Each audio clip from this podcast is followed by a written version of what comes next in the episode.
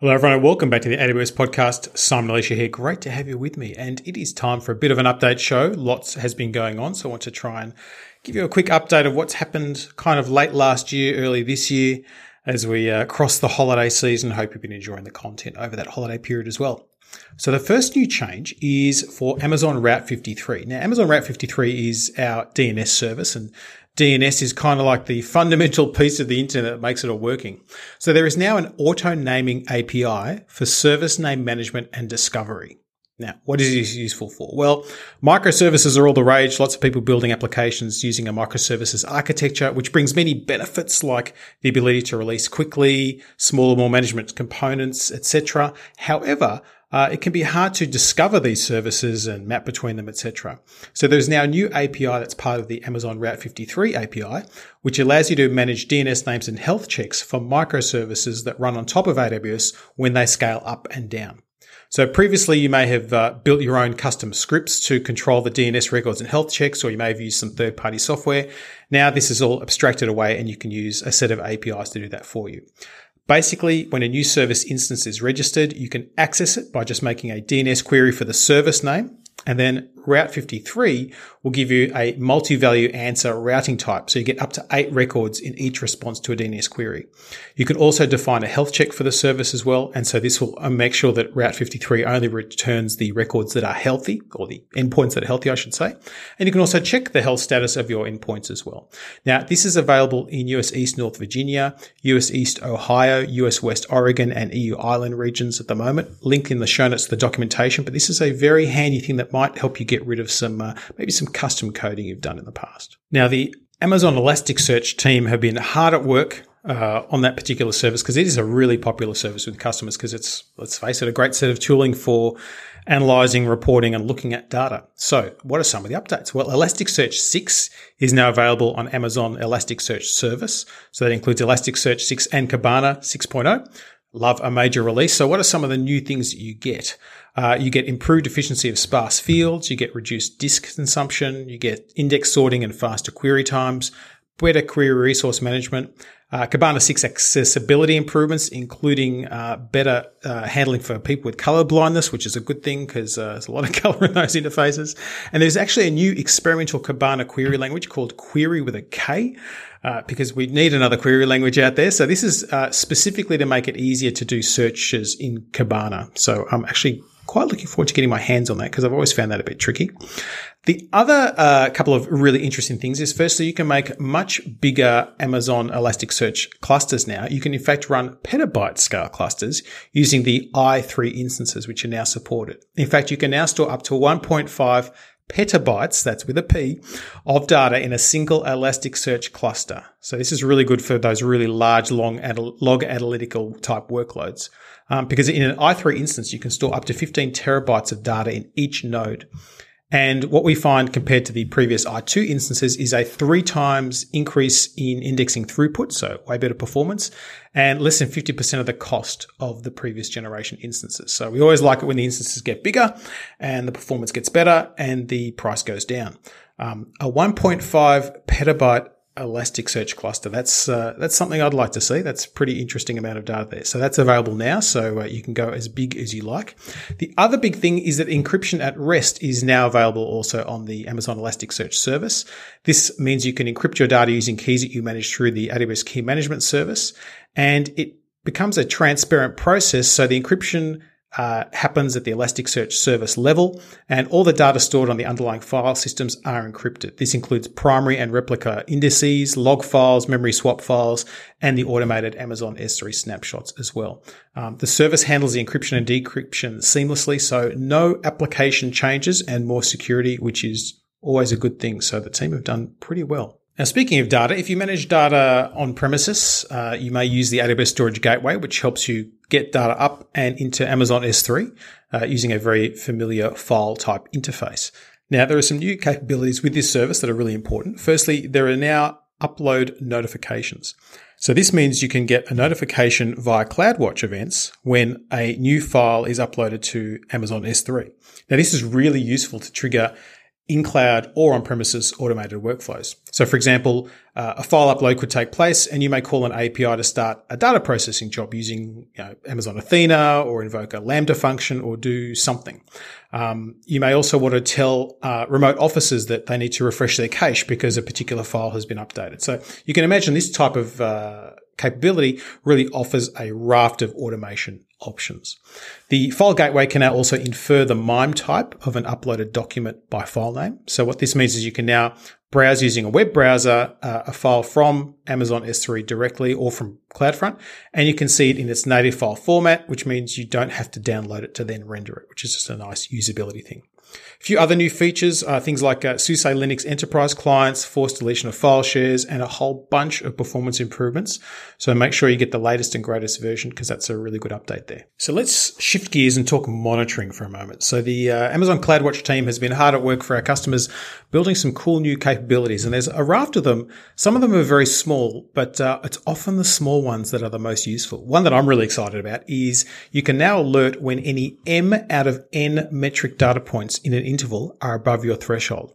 So this is really useful when you're trying to manage uh, those metrics that you know, sometimes trigger, then trigger down, etc. And you sort of don't want to have a just a binary type state where it's either triggered or not triggered, you want to say, well, you know what? If three out of five measure, measurements uh, exceed a particular threshold, then it's an alarm, etc. Otherwise, keep it okay. Um, this, as you can imagine, gives you lots of options in terms of how you tune your use case, how you remove false positives, etc. And this, you know, depends a lot about your application and the monitoring you're doing. However, this gives you some really cool flexibility to do this. So this is a, a really interesting um, capability links in the show notes. It's kind of hard to explain. It's one of those ones you want to read. Um, but yeah, it's M out of N metric data point measurement, which is really, really nice. Now, speaking of uh, CloudWatch, there's also visualization. So, uh, some new visualization options where you can zoom and pan into the data that you're looking at. So you can get into shorter time periods and then pan across the graph to see the period you're looking at. So just a nice usability feature there. There's also a new, a new leaderboard capability for all the graph metrics when you hover over the graph. So you can see um, all the metrics and the values in the order they appear at a selected time as well. So some nice tweaks there. Also, uh, Amazon CloudWatch Events now supports AWS Code Build as an event target. So you can imagine that you could create an event in Amazon CloudWatch events that then kicks off a code build process of some description. So this is all about automation and making things happen automatically, which is how we want to be. And the last change is Amazon CloudWatch Logs now supports KMS encryption. So you can now encrypt your logs using keys managed through the AWS Key Management Service, KMS, and a customer master key, CMK. Uh, basically, it's enabled at the log group level and it takes care of all the encryption for you, which is really, really nice. And that's available now in all AWS public regions. The other thing that's happened in the CloudWatch space is there is a new Amazon CloudWatch agent, which is unified. Um, basically, it runs in the cloud and on premises on Linux and Windows, uh, handles metrics and log files. You can deploy it using the AWS Systems Manager, Run Command, or SSM State Manager, or from the CLI. Lots of different things. Um, the nice thing is it's a cross-platform, cross-environment uh, agent. Runs on 64-bit Linux, 64-bit Windows uh, includes HTTP proxy server support, very configurable, um, plugs straight into CloudWatch really nicely. Supports one minute metrics and also the one second high resolution metrics as well. Uh, does a whole lot of really nice things. So there's a great blog post that um, that Jeff's written about how to deploy this. So I'll let you have a read of that in the show notes, but it's really really nice as well. Now, what about AWS CloudTrail? Very closely allied to CloudWatch is CloudTrail, which obviously looks at your event history and what's been going on. You can now use AWS CloudTrail event history to view, search, and download the last 90 days of your account activity. So basically, we've increased the amount of data from seven days to 90 days, which is great. And there's also now a customizable display for that event history so you can see the information that's important to you in a much easier way. So this becomes available immediately and you can take advantage of that straight away. And speaking of automation, two of the uh, really uh, interesting services around containerization are Amazon ECS and AWS Fargate. Of course, AWS Fargate was uh, announced in the most recent uh, re:Invent conference. Um, now, AWS Code Pipeline supports deployments to both ECS and Fargate, which means you can create a really nice continuous delivery pipeline for container-based applications. So if you haven't played with AWS Code Pipeline, it really allows you to string together all the components of what the building, testing, and delivery of code would look like in an orchestrated fashion in a very reliable and low cost way. So you can now send uh, those particular artifacts to Amazon ECS or AWS Fargate, depending on your use case, and take advantage of that all that good automation. And speaking of automation, sometimes it's nice to automate the things that happen within the services you use, and this is uh, the case with Amazon AppStream 2.0. So the AppStream 2.0 agent is software that runs on your streaming instances and enables application streaming. Now, before, if you wanted to update the agent, it was included with a new base image release that were provided by AWS. And so you had to rebuild your images using the new base images. Now you don't have to do that. You can actually enable your images to always use the latest version of the AppStream 2.0 agent. So this means you can always have the latest features, the best performance, the best security without having to rebuild your agent. All you need to do is create a new image from the December 7th, 2017 base image or any base image after that date. When you create that new image, the always use latest agent version is op- the option of that is selected by default. When this is selected, you'll always get the latest version. So it's a really nice uh, way to stay up to date. Obviously, you can opt out of that if particularly for, for your particular use case you don't want to do that, but in most cases, people will probably switch that on. The other change to Amazon AppStream 2.0 is it now supports tagging to track your resources. We all know that tags are a wonderful thing to see what's going on in your environment. You can now tag your uh, image builders, images, fleets, and stacks, which means you can use it for billing. You can tie things to departments, to projects, to applications or use cases, etc. And uh, tags have a key and a corresponding value. And of course, you can have up to 50 tags per AppStream 2.0 resource. Now, a couple of usability uh, capabilities in the sort of directory and security space. Uh, you can now apply Amazon Cloud Directory schema changes with an in-place schema upgrade. So now when you're making a change, the directories will now be available whilst any backward compatible schema changes are being applied. So for example, if you're adding a new field, everything will be up to date. Uh, this means you don't have to do migration between instances, etc. You can still let things run uh, as you go. So this is a no charge uh, uh, capability that's included in the service. Speaking of which, uh, for AWS organizations, you can now use the AWS organizations console to remove accounts from your organization more easily. So in the past, you may have had to interact with AWS support to do this. You no longer have to do this. The accounts you remove can become standalone accounts and operate independently or be invited to join other organizations as well. So, for example, if you had someone that was part of your organization from an account perspective because they are doing some third party work and then they've completed that work, you can now remove them from that organization as well yourself, which is nice. Another new security capability is something called AWS Single Sign On. Now, this is a cloud single sign on service that makes it easy to centrally manage SSO access to multiple AWS accounts and business applications. So you can sign in to a user portal using your existing corporate credentials and get all your assigned accounts and applications from one place. So this makes it really easy to manage your permissions and you can do this from AWS organizations centrally. Uh, you can also create uh, security assertion markup language or SAML 2.0 integrations and plug those into any of your SAML enabled applications as well. There are some built-in integrations already, things like Salesforce, Box, Office 365. So you can get up and running very, very quickly. Now, this is currently available in US East, but it's worth having a look at to see how it fits your particular use case, or whether it's something you want to consider in the future. Now, something else that might be useful to you if you're a Amazon EFS user, so that's the Elastic File System, and you're used to moving big amounts of data from on-premises into the EFS location of your choice. Uh, the EFS file sync is available now in two additional AWS regions, Asia Pacific Sydney and EU Frankfurt. Now, this provides you with a much quicker way to move data across. In fact, what we find is it's actually five times, or up to, I should say, five times faster than the standard Linux copy tools. Now, we all know that waiting for data to copy is not the most exciting thing in the world. So if you need to copy data into EFS, the EFS file sync is something you should probably look at because it may save you up to five times of your time. So you can go do something far more interesting. So we've been talking about data and um, automation. Let's talk about budgets. In fact, AWS budgets. Now, AWS budgets gives you the ability to set custom budgets that alert you when cost and usage exceed or are forecasted to exceed your user defined thresholds. So this is really handy to monitor your total monthly cost, refine your budget, see what things are costing across particular dimensions, etc. Now you can now uh, use more advanced filtering capabilities to easily see the particular cost categories you're interested in in your particular budget.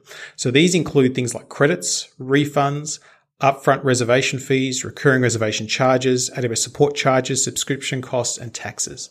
So for example, you may want to choose to track your EC2 instance hours and S3 storage and data transfer, but exclude one-time costs like an upfront reservation fee or your support fees. So a lot more flexibility there. If you haven't used or had a look at AWS budgets, uh, it may be a really good fit if you're trying to provide some sort of showback or just want to track what your spend is looking like. So we haven't talked databases today, so let's do that. Big change for Amazon RDS for Postgres. Uh, it now supports the R4, T2, and M4 instance types, which are really handy instance types for different use cases. So the R4s are the latest generation of the memory optimized ones. So these are really useful for really memory intensive and latency sensitive database type workloads because you can get between 15 gig and 488 gig of DDR4 memory and 2 to 64 vCPUs. It also supports enhanced networking as well.